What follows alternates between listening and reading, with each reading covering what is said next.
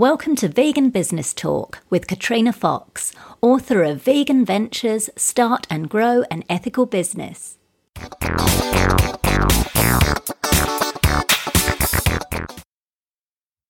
Hello, and welcome to episode 75 of Vegan Business Talk. I'm Katrina Fox, journalist, author, media and PR coach, copywriter, editor, and proofreader, and founder of Vegan Business Media, a content, events, and training platform providing success tips for vegan business owners and entrepreneurs. In this episode, I interview Renee Hasseldine, a course creation and leverage expert from Share Your Passion in Melbourne, Australia. After a corporate career that included stints in the tech and finance sectors, Renee ran a careers coaching firm for 11 years. During that time, she was also part of the senior leadership team for Robbins Research International, leading and coaching participants through Tony Robbins' personal and professional development programs. Determined to not only live a fulfilled life herself as an entrepreneur, Renee founded Share Your Passion in 2014 to help other entrepreneurs do the same by leveraging their expertise, particularly by creating courses. She shares her signature seven stage process of course creation in her best selling book, Share Your Passion, which provides experts and entrepreneurs with a simplified system to launch their courses. In this interview, Renee discusses how to know when you're ready to create a course and the four foundations you need in place to do it successfully, the type of course you should avoid creating, the seven stages of course creation, how to figure out what courses to create, how to work out what to give away for free and what to include in a paid course, the biggest mistake business owners make in relation to course creation, the different types of platforms for course delivery and how to choose which one is best for you, whether or not to have continual open enrolment or set start and finish dates for your course, and much more. Here's the interview with Renee Hasseldine from Share Your Passion. Hello, Renee. Thank you very much for joining me.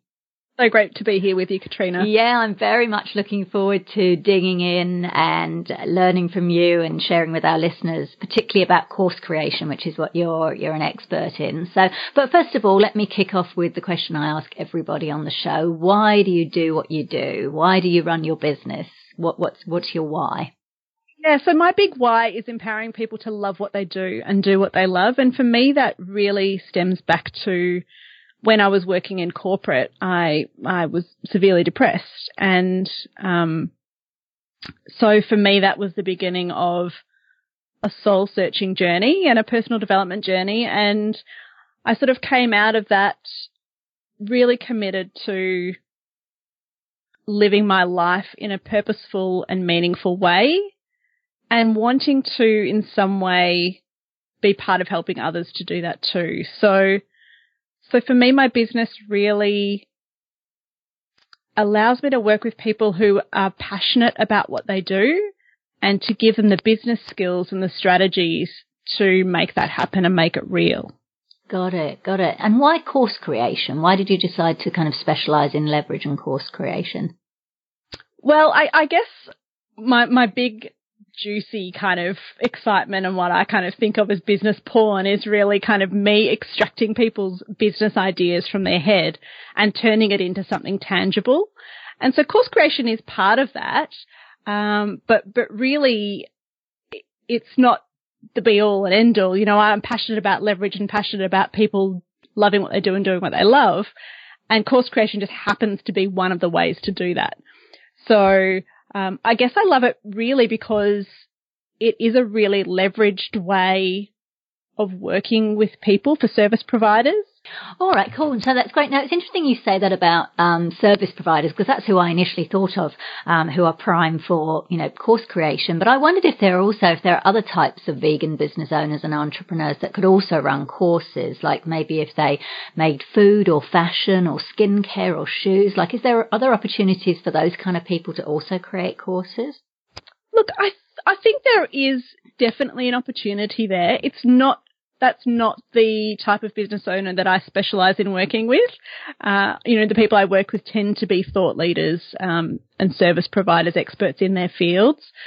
So that's what I'm, you know, I have more experience in working with businesses of that ilk, but I also think that it's absolutely possible for product owners to think about how they could use courses as well. And, and the reason I say that is because courses in a way are kind of like the business card of the day, you know, it's like, well, everybody's got a book now and everyone's an author. And then the next thing th- seems to be, well, you know, you've got a course online as well. So it's, I, I kind of think of it in a way as a business card and, and also, you know, it, it's content marketing if you like. So it, it, it could be possible for some businesses to embrace course creation. So, you know, if I'm thinking in particular of, uh, food based businesses, for example, you know, of course you could have cooking programs and things that you have that you sell online. That's, sure. that's absolutely possible.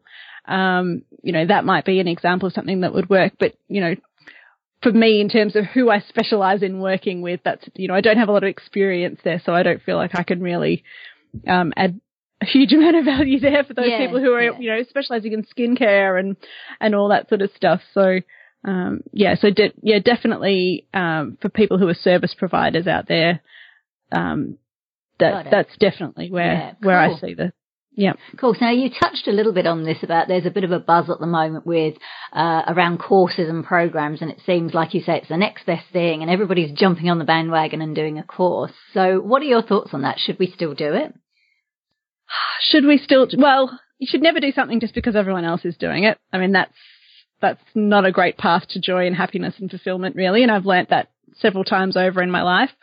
So uh, I wouldn't be doing it just because everyone else is doing it. I think if it's the right thing for you and your business, then yes, you should be doing it. And so I then think about, well, how do you know if you're ready to create a course?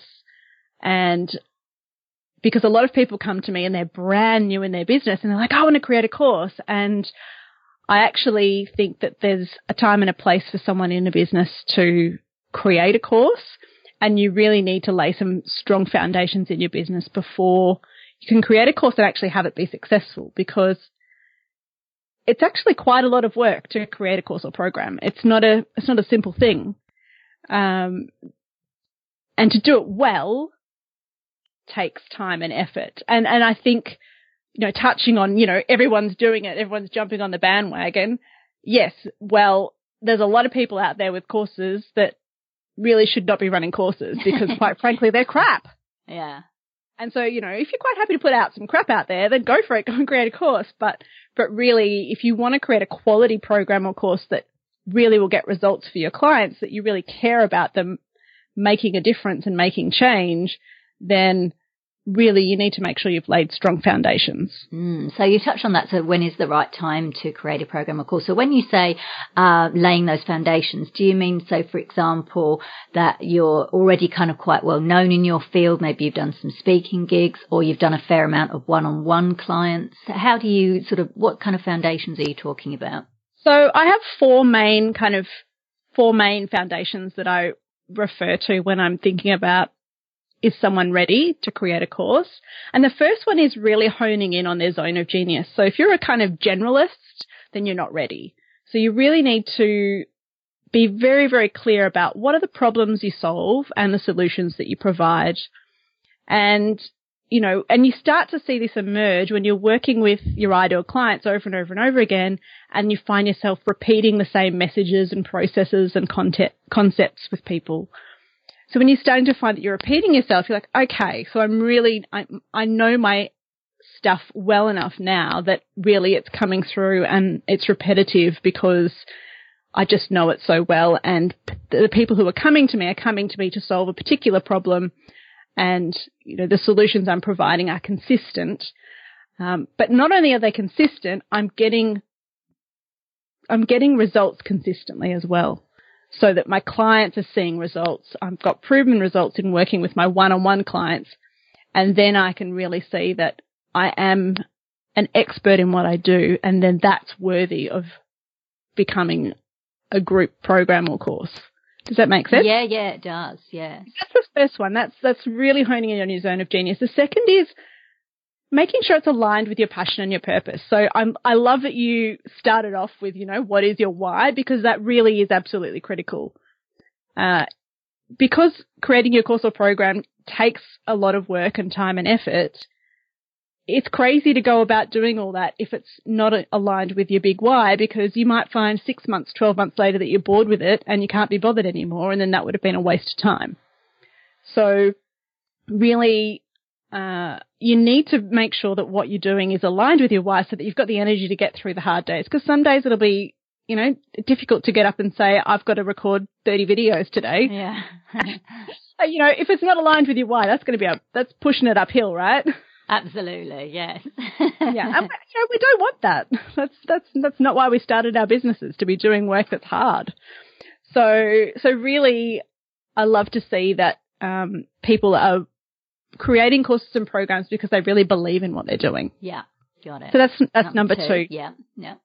Number three is about the sales and marketing, and you did touch on that as, you know, have you got a profile, you know, and so really that's about having a strong personal brand. So, you know, if you're still kind of stuck in that hiding behind a big corporate brand kind of mentality where I started and I was for many, many years, you know, after leaving corporate, I was very much of the mentality of I needed to have my business brand,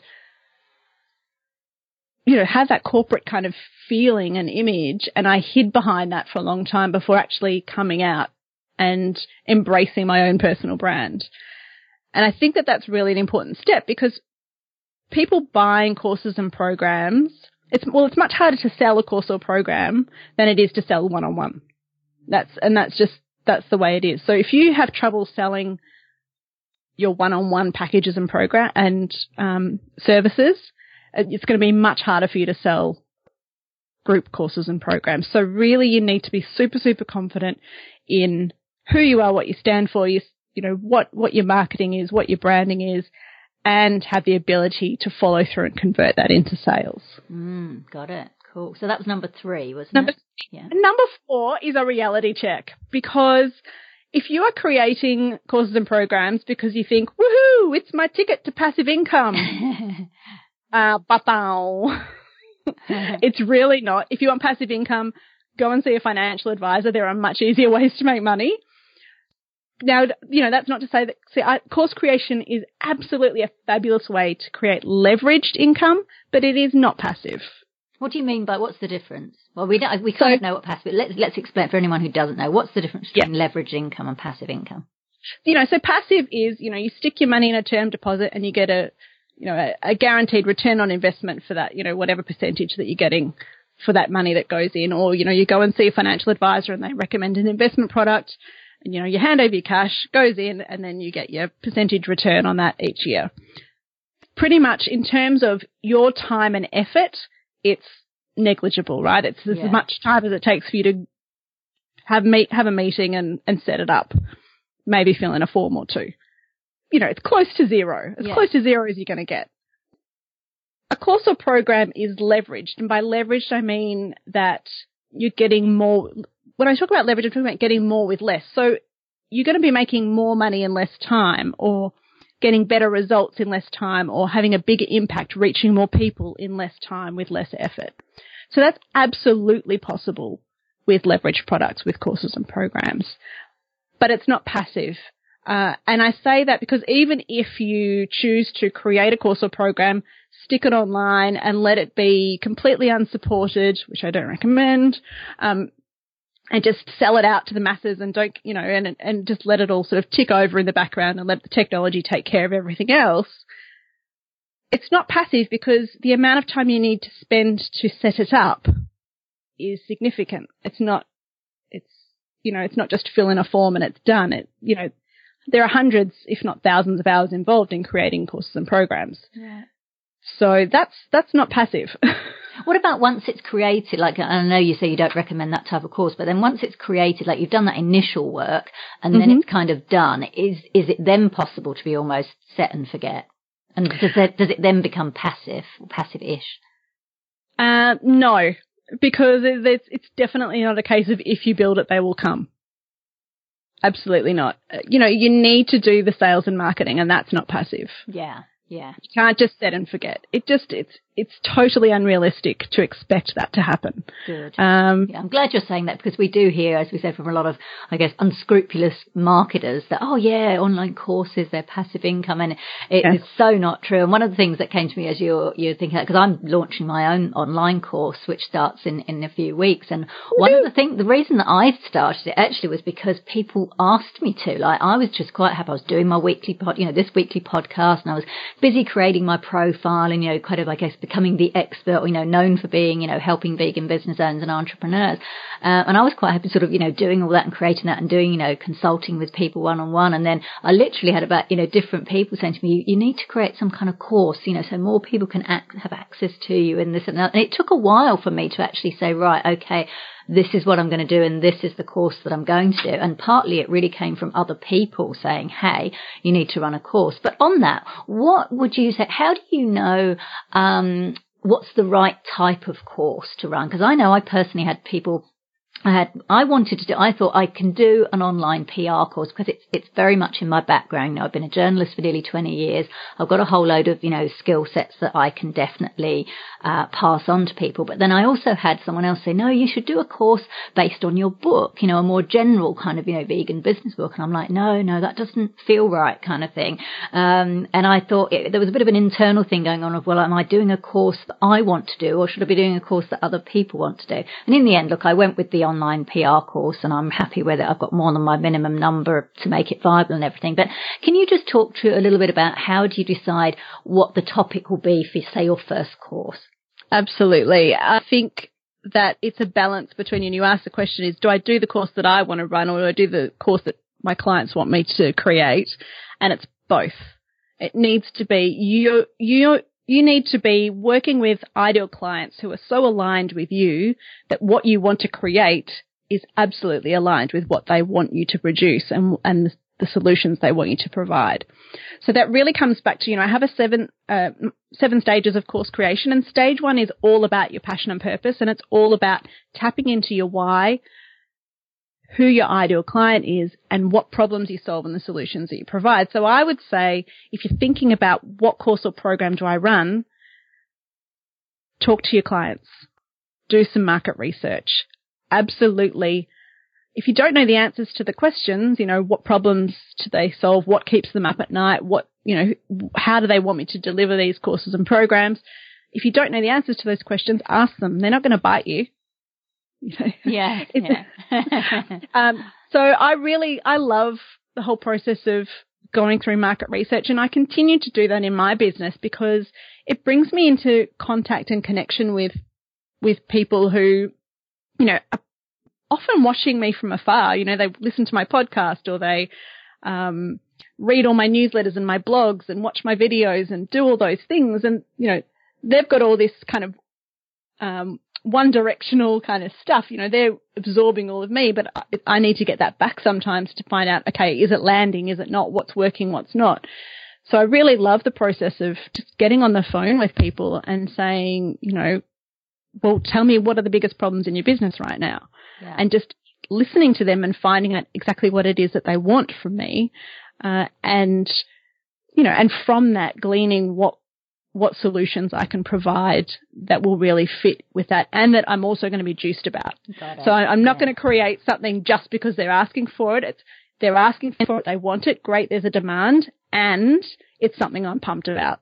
If I'm not pumped about it, mm. move on. Got it. That makes so much sense. Absolutely. So creating courses and programs, it can be, like you said, it can be overwhelming. There's so many pieces of the pie. There's the vegan pie, of course. because, you know, we've got the, like you said, the concept, the actual creation, deciding what to include, what not to include, how to deliver it, whether you use video, audio, written, um, what technology to use, um, for example. So how can people avoid getting lost in all of that? And it totally is overwhelming for so many people. And I have been in that position of feeling overwhelmed, which is the reason why I have mapped it all out in a very step by step, step simple process. So I have seven, the seven stages of course creation, as I mentioned earlier, and, and within each of those stages, I have a very simple checklist. So if, if anyone wants to sort of know, I mean, I've, it's, it's a free, a free checklist that everyone's welcome to have. And, um, I'm sure you can put the link in the show notes. Yeah, of course. Just on my, on my website at shareyourpassion.com.au. Um, you know, I highly recommend that people just use that because that having a clear step by step process, I think having in front of you and just saying, okay, first step I have to do is get clear on my why. Okay, great, tick, I've got that. You know, next step, I need to define my ideal client. Okay, do that. So it's, I think knowing exactly what to do and in what order can really help to relieve all that overwhelm because it's just clear. It's just having that clarity of, am I doing this right? So you mentioned steps one and two. So can you just briefly take us through three to seven? Yes. Well, actually, the the ideal client and the and the why are part of stage one. So Okay. so stage one is your passion and purpose, where we look at um, your big why, who your ideal client is, the problems that you solve, and solutions you provide. So that's all about stage one. Stage two is about the branding, and you know, as you will know, but maybe not everybody listening will know, brand is about so much more than your logo. And I think you know when we say logo, people think, oh yes, I've got my logo done. But really, what I'm what I'm interested in in terms of your branding is what is your brand essence. You know, for me, my brand essence is passion, and everything I do, I am passionate about, and I'm overexcited. You know, and and and that comes through in everything that I do. Uh, you know, if if my passion is not shining through, that I'm not on brand. Yeah. So, actually, I'm curious. What's your brand essence? My brand essence, my passion is literally uh, vegan world domination, one business at a time. That's what I say at the beginning of my book. It's literally, I want every business uh, to be vegan so that vegan almost becomes redundant. It becomes the norm. Yes, I just watched Carnage. Actually, last week we had a film night in our local community, oh, and uh, yes, yeah. yes, yeah, exactly, exactly. I love it. I love it. I love it. Yeah. So, so that's kind of what you shared with me then though. That's more about your sort of mission and, um, and the vision that you have. But in brand essence, I'm talking more about it's a feeling. When someone comes in contact with you, with your brand, how do they feel in response to that? And, you know, so I've worked with health coaches, for example, and their brand essence is vitality. Um, so yeah, it's, it's, it's thinking about what, what is that essence of your brand in itself. So that, and, and also in coming, um, encompassing brand as well is, um, we need to have some of those basics. Yes, you need a logo. Yes, you need your fonts and your colors all defined because when we create our course and program, we want to make sure that all the slides or worksheets and all the materials that you create are on brand. So having those ready to go in the early stages is, is really handy when you get up to that point. So that's stage two. Stage three is all about um, the product funnel and packaging it up. So looking at, well, I'm creating a course or program, but how does this fit into my whole business? Because I don't like to look at a, creating a course in isolation because I think it's a dangerous way to go about it. You need, you need to think about, well, why am I creating this course? How does that fit into my overall business? Where does that fit into my funnel? Um, you know, all that sort of stuff. So stage three is about having a product funnel and, and, and seeing how the whole ecosystem works, if you like. Yeah.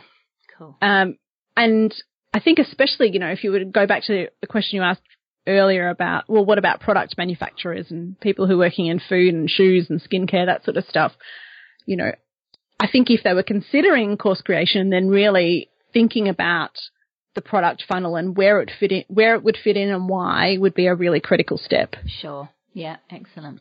Cool. Yeah.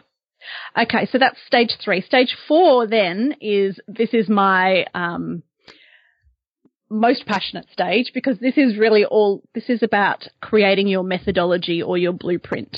This is about extracting the brilliance out of your mind.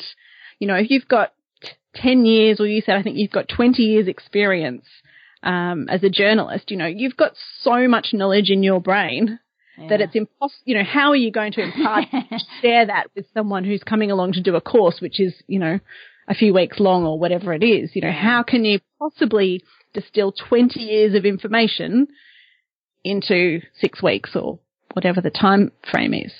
So that's the part that I get super juiced about because it means that we pull it all out. So, you know, you can imagine that you've got all this information in your head. It's kind of knotted up like spaghetti, you know, vegan spaghetti bolognese, right? it's all knotted up and all tangled up, right? We've got to pull it all out, untangle it, line up all that spaghetti and then put it into chunks so that it's really, um, in a format that's easy for people to remember.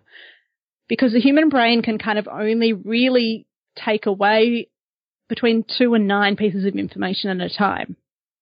So if you're just downloading a whole lot of information on people and giving them all, you know, 20, just speaking for hours on end because you can with 20 years experience, there's no way they can absorb all of that. Right, right. What they can absorb is between two and nine chunks of information. So, mm. so we'd like, to, I like to really find what those chunks of information are. So for me, it's my seven stages of course creation. Great. Well, let's now turn that into an infographic because once we've got a visual representation of that, then people can really not only, they don't have to just remember it in their heads, they can actually have a visual memory of it as well. And that can really help people to work out how all the pieces of the puzzle fit together. Got it. Okay, cool. And I get super excited about that. And for me, that is my business porn. And that's kind of like my, oh, give me some more of that. Fantastic. So that was stage four? Was stage four. Yeah, stage, stage four. four. Okay. So yep. stage five? So stage five then is um, once we've got all those chunks of information, you've got your kind of methodology that you can become known for. Then in stage five, we're going to take that methodology and we're going to map out, okay, how is that going to look in terms of all the topics and um, information that will be delivered in the course or program.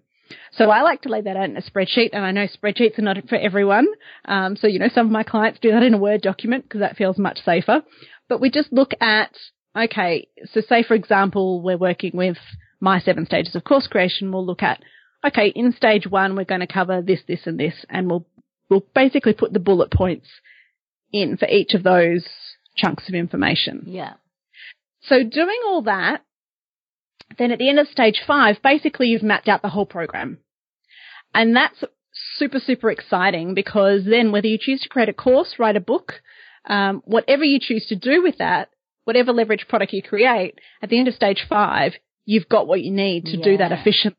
Mm, that makes sense. Yeah, cool.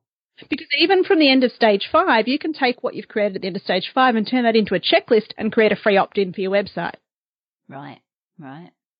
Yeah, which is which is really um, powerful because it's also in alignment with the end product being your course or program at the end. So you know the mm. opt-in really is speaking to well, if someone's wanting this opt-in, this checklist, that shows them this is the seven stages of course creation, what you need to do.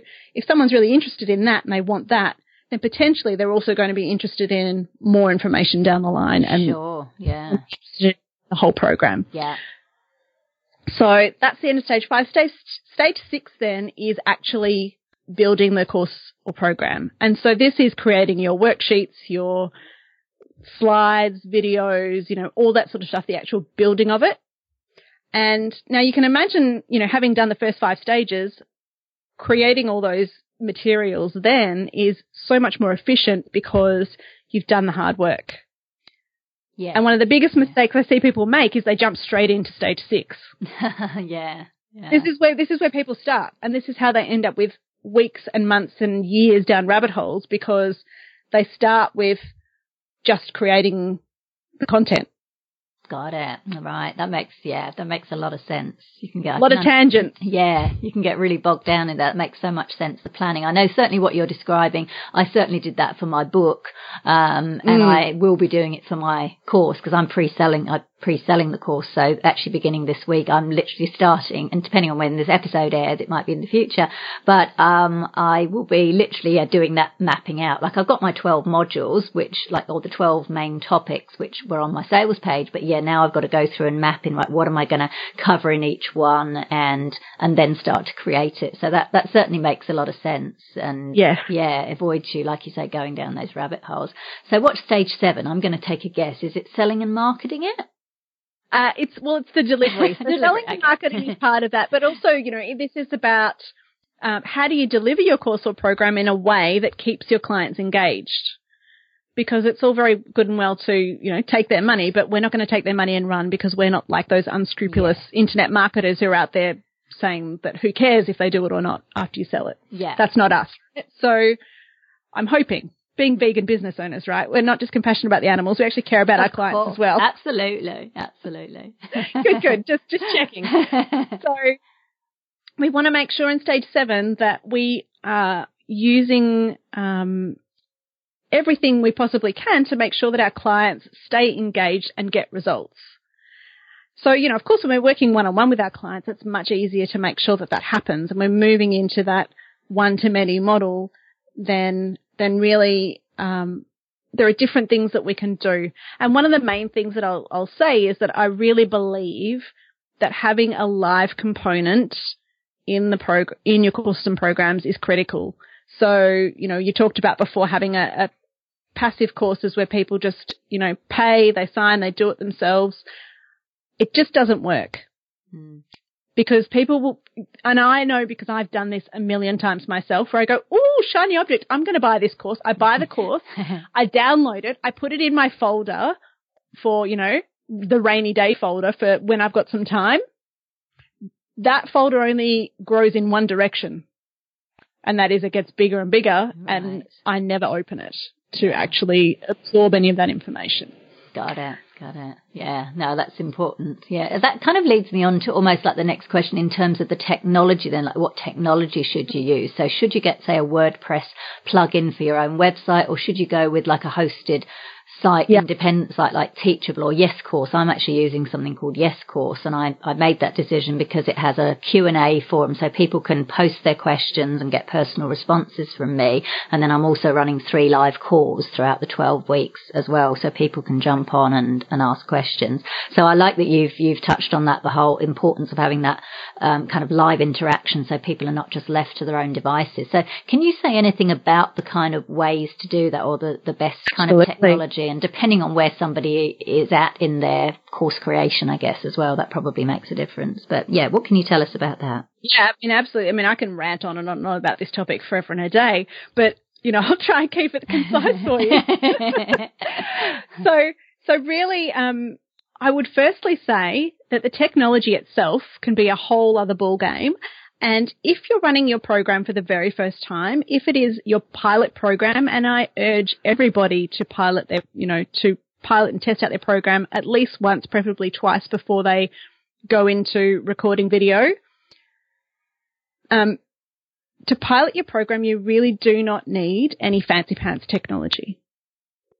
All you need is Zoom, so you can run conference calls and deliver your content live, and an email. Because when you're delivering your content for the very first time, if it is on video and your clients are watching it and you can't see their faces, you have no idea which bits are landing and which bits they're completely baffled by. Right. You've got no way of getting that immediate feedback for every single thing that is said. And I think that's dangerous. So I really love piloting programs. And so, but what that would look like is, you know, for example, someone signs up, I send them out the first email. It says, great, welcome to the program. On the first call, we're going to be talking about this, this and this. Um, you know, here's a little bit of homework for you to do and I'll see you on Tuesday on our first call. Okay. And then they come along on Tuesday and I deliver the content live. So, you know, whether I'm using slides or I'm just speaking directly to camera, um, deliver the content live so that I can, and also have the people who are attending see their faces as well.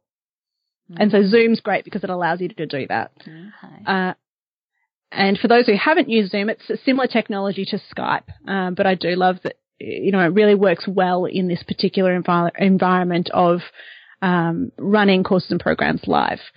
Okay. So, so it means that then I can watch when people are not getting what I'm saying and they can ask me questions on the spot as well so that I can refine my content as I go. Hmm, got it. So, Got it. so that's really, really powerful because it means that the next time I run my course, it's going to be even better. Sure. And I, re- I really am completely committed to, you know, constant never ending improvement. So, yeah. you know, that, that's one of the ways that allows me to do that. So, so I deliver the content live and then, you know, at the end of the call, I set the task for, okay, so we've talked about this. Now go away and do X, Y, Z. And they go away and do that and they bring back to me what they've done and share that on the program. And I think, you know, what, what I really love about programs that I think that works super well is implementation programs because we live in the day of Google. We do not need more information any information that, you know, I can deliver in a course or program, you know, if you look hard enough, you're going to find it on the internet anyway. Yeah. You'll probably find a video of me talking about it, you know. It's, you're not coming to me for information, you're coming to me for implementation and for me to hold your hand and make sure it's done and to give you feedback on what you're producing. Got it. Yeah. Yeah. And, you know, so if someone comes to you for a PR course, Katrina, they're going to want to come to you and, you know, they're going to write their, their press release and they're going to want you to see it and give them feedback on it. That's mm. more powerful to them than someone, than, you know, you saying, this is how you write a press release. Yeah. Yeah. Actually, no, yeah, tell me how to do it, then I do it and I show you and then you give me feedback. That's so much more powerful. Yeah. Yeah. Got it. Cool. So what about the differences then in say using something like say Teachable versus a WordPress plugin? I will get to that. Yes. So great. So in a pilot program, you don't need it at all. Right because you're delivering it live on Zoom and then you're, you know, sending out worksheets or follow ups or whatever, use, just using your email. So that's, you don't need it in the first, when you're piloting the program. Once you've kind of got to the point where you're really confident with the content you're delivering and, you know, you're okay, great. I've implemented some improvements based on feedback from the last round or two. Now I feel like this is ready for videos. You can record the videos and, and upload it onto a platform. My strong preference is to go for a hosted platform. So there are a couple of different ways you can go about it. You know, you've got play, there are kind of three different types of um, solutions really that you can go for. There's the WordPress plugins that you mentioned. There are the um, third-party platforms like you mentioned, Teachable, Yes Course that you said, Thinkific is the one I use. Um, you know, there are a bunch of them out there and new ones coming out every day. Uh, and the third option is something like a, a Udemy, for example. Oh yeah. Which is a marketplace. So, and there's a time and a place for each of them, but I, I'm, I'm a big advocate for the, the third party hosted platforms like, you know, you've chosen Yes Course, I think you said. Yeah. And, you know, Teachable, Thinkific. I'm a big fan of that because most of us are not technology experts. And, you know, inevitably, if you've got a website, bugs happen, things happen, things break. And, you know, we don't want to be spending our time as business owners fixing that stuff. Exactly. so I, I, I think that it's much better to just have a platform that is designed specifically to host courses, does it extremely well, and you know, someone else is taking care of all the boring techie stuff that you should not Absolutely. be bothering with. Yeah, I, so I totally agree. I'm glad I ch- made a good choice. you did. You made a great choice. Um, and you know, and I'll say that because I, I do want to touch on talking about the WordPress plugins because I actually persisted for six months. Well, not me personally. I had my content producer and assistant working on it for me because I don't like touching technology. But I was convinced thinking, a WordPress plugin would be best because then it's on my site. I own the content. You know, it's all in one place. You know, I wanted it to, I had this kind of, um, attachment to it being on my own property. Yeah. Uh, and also that, you know, the upside being that you pay a license fee once and then that's it that's and you don't it, have to yeah. pay on monthly fees. You know, that sounded attractive to me. But six months later, we still hadn't got it looking anywhere near as sexy as the third party platforms. You know, uh, WordPress is a blogging platform and, you know, the back end of the, of the plugins just doesn't work intuitively for a course creator. Right. It's just not simple. it was just, we were beating our heads against a brick wall. And we're not stupid people. we're educated, you know, we're not dumb. Yeah. Yeah but it made us feel, you know, frustrated because it's not, it was a square peg in a round hole, you know. WordPress is not designed as a course creation platform. Yes, you can get plugins that do that, but they're trying to do that in a blogging platform. Yeah, got it. Got and so, you know, your, Okay. your topics or your lessons would be in there as blogs, but yeah, I don't- it just was a mess. Got it. Got it. Was- Yeah.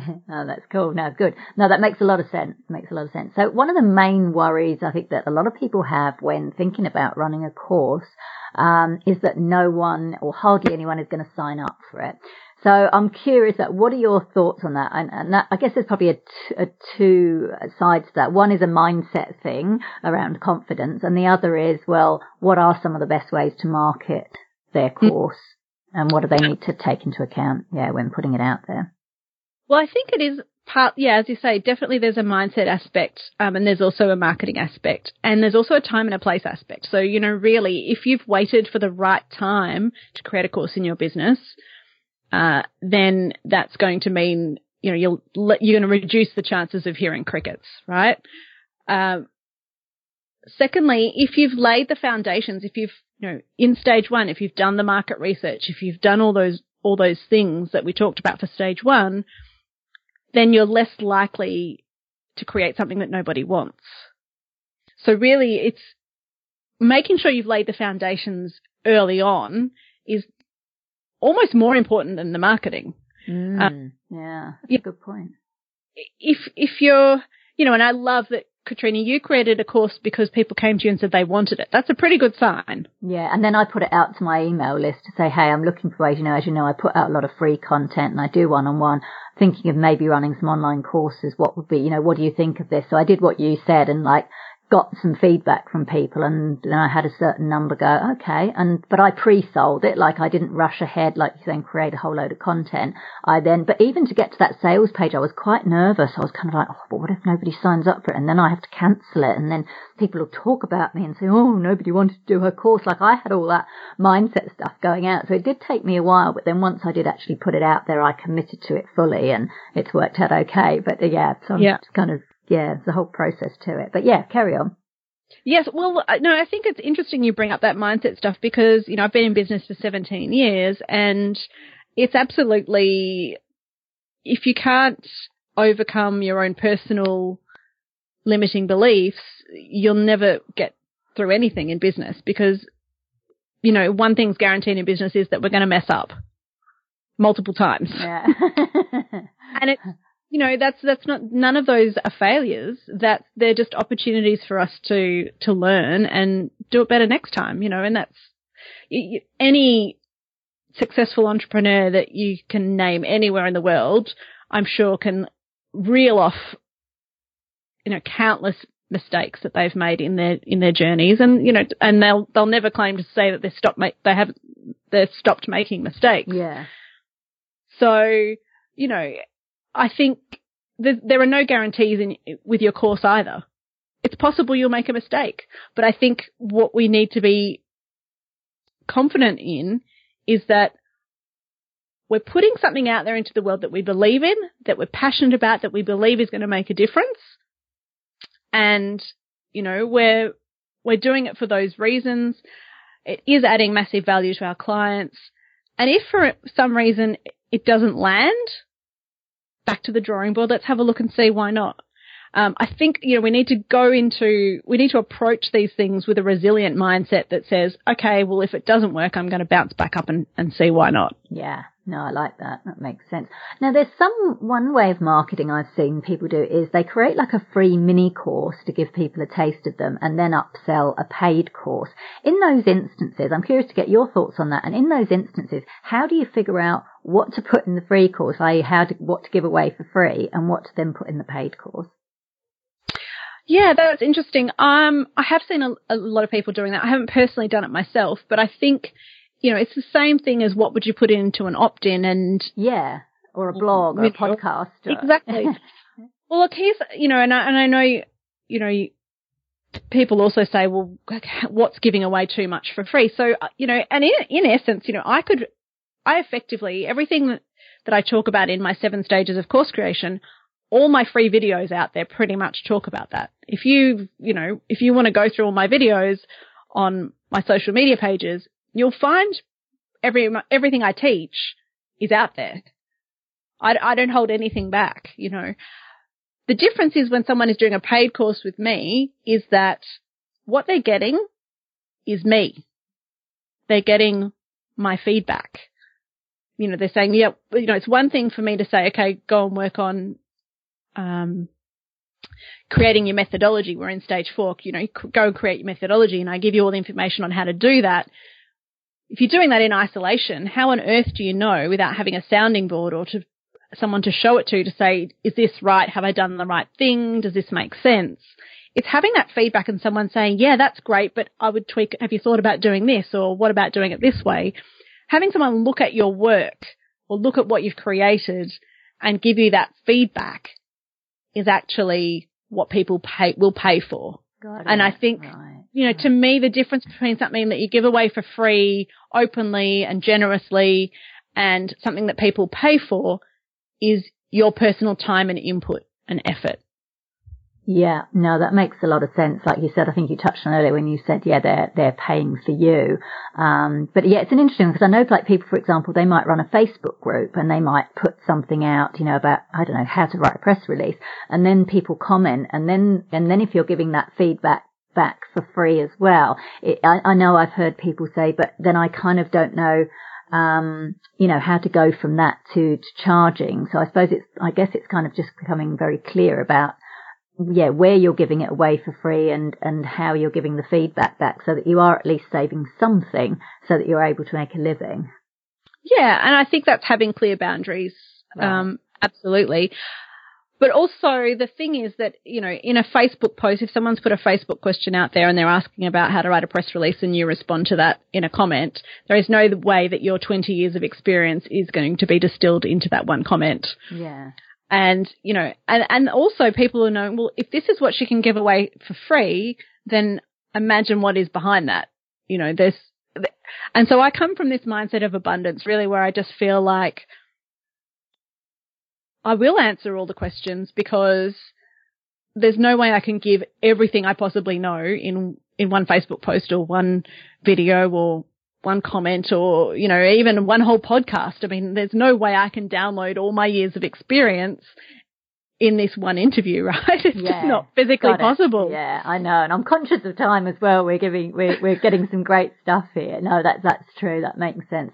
One thing I did want to ask you, Renee, is about your thoughts on courses. I know we touched on courses. You don't just put them out there and leave people and, and abandon them. But what are your thoughts on actually having like evergreen or open courses that are always open for enrollment, um, versus courses that have a very uh, set start and finish date?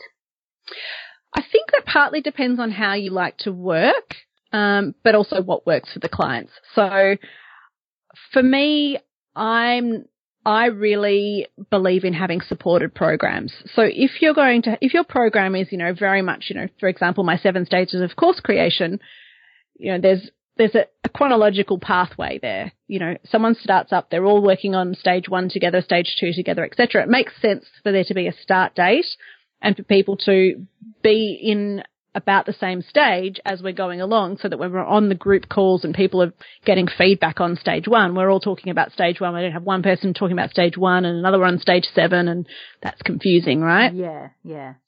So I think it works well to have set start dates when you're providing feedback to people and, you know, when you're really giving supported, um, connected, um, programs because you know, everyone can go on a journey together and then they can create that sense of community and tribe and then, they, you know, they can create connections between each other and support each other as well as they're going out there, um, you know, and implementing the stuff that they're learning in a program. Yeah. So I do love having set start dates, um, for that reason. Yeah. Good. Uh, yeah, I decided to do that with mine as well because, well, because it's the first course I'm running as well. I really want to focus on those people that have invested in it and, you know, really look after them rather than being distracted with kind of constantly trying to get other people into it. So once mm. it actually starts, I kind of really want to focus on that. So I can certainly, yes. yeah, relate to yeah. that. Yeah, I think so. I mean, the, and the evergreen kind of model works well in that kind of mindset of, you know, well, you set up a course and you sell it and you don't care who does it. You know, it kind of ties into that if, if you, if it's unsupported, evergreen yeah. can work. Like if I put up a course and I can sell it for $49 and I don't care if someone finishes it or not, well, it doesn't really matter when the start date is because people are just going to do it on their own and there's no me time involved. Do you know yeah, what I mean? Got it. Yeah, for sure. So, you know, that can work for you kind of entry level products, but not your top end. Got it. Got it. We know as you were talking and you were saying that they're getting you and they're getting like your feedback. So is there a difference then between, or is there a kind of a line between, say, an online course versus, say, a group coaching program? Yeah, I kind of wrap them all up into one really. I don't, I don't, it's hard to draw the line for me because, you know, I come from, um, a, a coaching background as well. So for me, there's coaching, mentoring, facilitation, you know, and I, and I just, I don't really draw lines between what I'm doing. What, you know, I just kind of work with whatever the client's producing at the time. You know, do I, I'm not thinking about am I coaching now or teaching or whatever, but I think that, um, you have to ask me the question again. Sorry, Katrina. Just whether there was a difference between an online course versus a group coaching program. Hmm. Yeah, so I guess I guess when people talk about online courses, they're really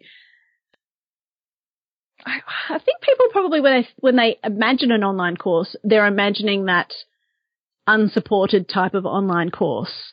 I think, gen, I mean, there's no real strict way that people use the terminology. I think, um, you know, for many people, they're just interchangeable and different, different ways of talking about the same thing. Yeah.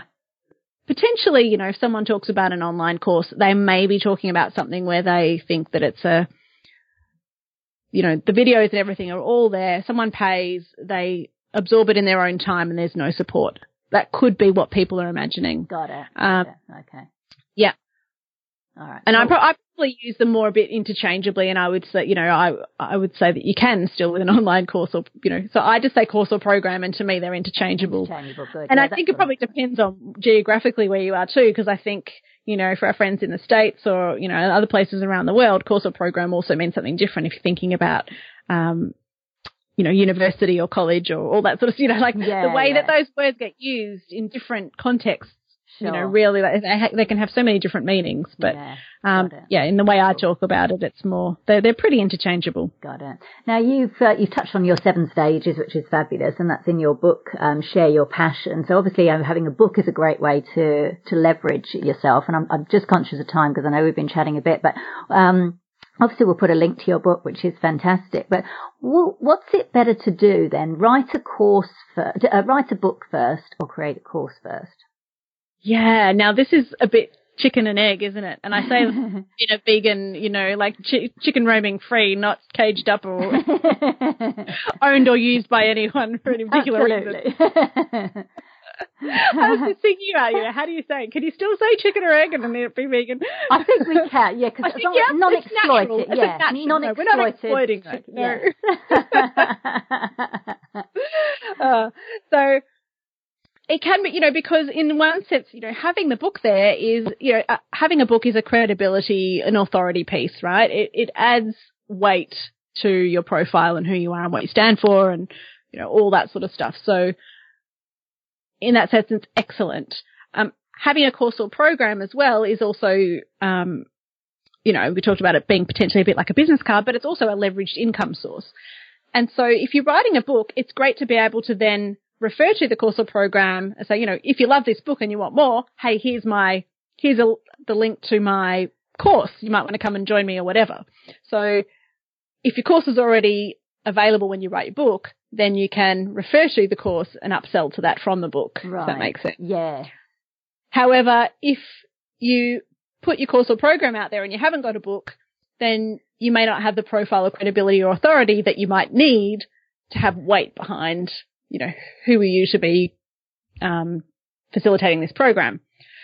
So, you know, uh, that's what I mean by being a bit chicken or egg. And I think there's no right or wrong way to go about it. I think, um, but what you can think about is they don't need to be too far apart in terms of you completing them because if you follow the seven stages, you get to the end of that fifth stage, as I said earlier, you can then, from having that stage five all mapped out, write your book and create your program very efficiently. Mm, yeah, yeah, no, that makes sense. That makes sense. This is fantastic. So, so the way you work with people then, Renee, you work with people one on one. You've also got your book and your course, the seven stages of course creation.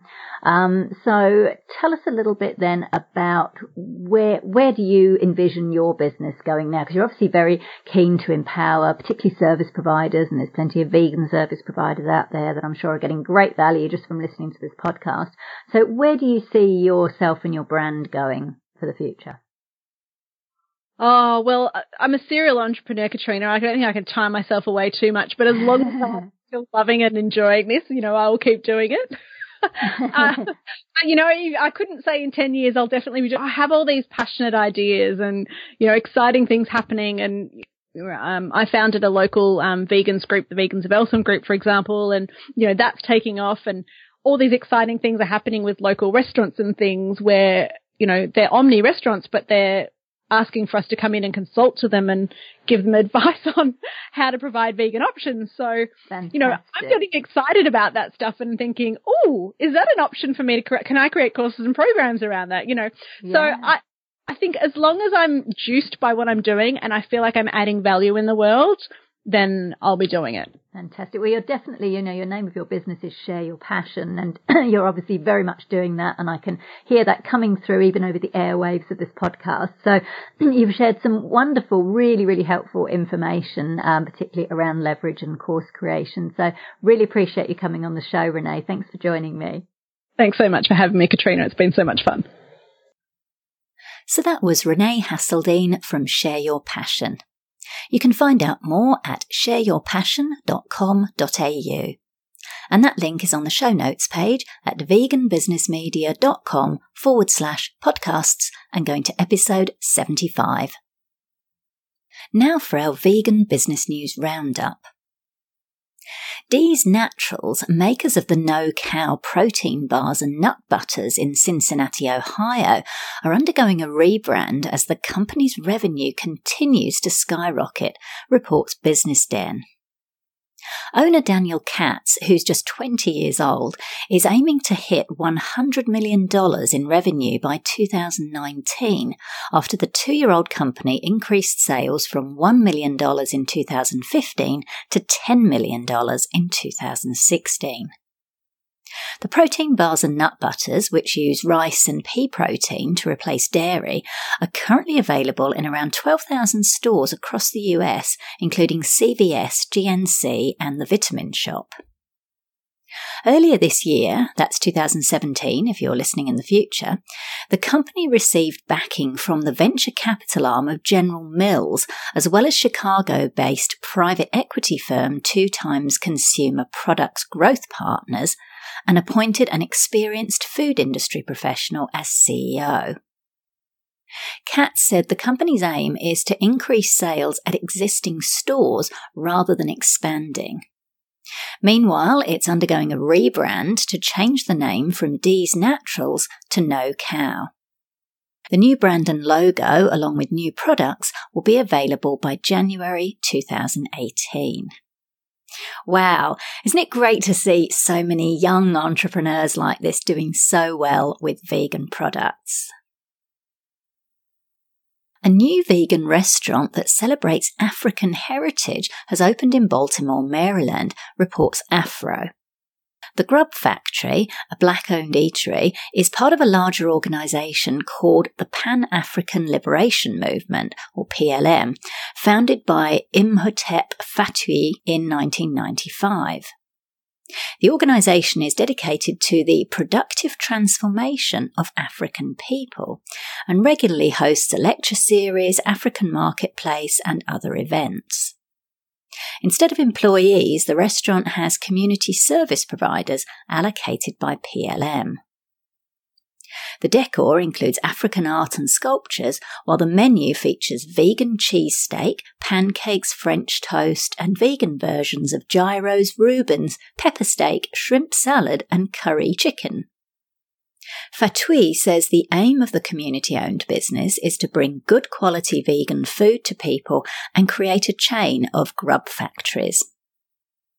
So, this is a different way of doing business, particularly if you've got a strong community to tap into. A new vegan condom brand has launched in Switzerland, reports Veg News. Green Condom Club is the brainchild of Swiss chemical engineer Gabrielle Lodz, who also makes menstrual cups and cloth diapers.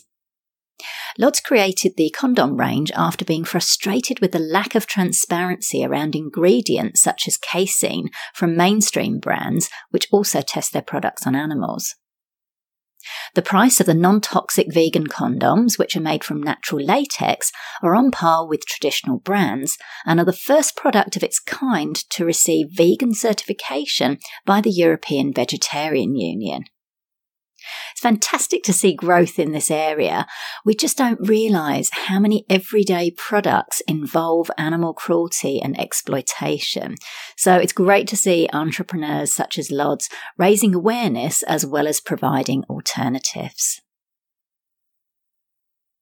Finally, Canadian vegan milk brand Veggemo recently launched its products into China in partnership with import company V Power. Veggemo, which is owned by Global Gardens Group, is made from peas, potatoes, and tapioca from cassava to give it a creamy texture. The distribution deal covers the key China markets of Beijing, Shanghai, and Chengdu. Global Gardens Group CEO Rob Harrison said, China represents a fantastic opportunity for Veggemo, not only for its market size, but additionally 90% of Chinese adults are lactose intolerant. This is excellent news and another win for the plant based milk sector, which, as you'll know if you're a regular listener to this podcast, continues to grow, with the global market expected to hit $35 billion by 2024. Great stuff. So that's it for this episode of Vegan Business Talk. Thank you so much for tuning in. If you enjoyed the show, I'd really appreciate it if you gave it a review and rating on iTunes or any other platform you're listening on. Finally, I encourage you to head over to veganbusinessmedia.com where you can find more resources, including details of my media and PR consultations, copywriting, editing, and proofreading services to help you grow your vegan business. I'm Katrina Fox, author of Vegan Ventures Start and Grow an Ethical Business, and I look forward to catching up with you in the next episode of Vegan Business Talk. Bye for now.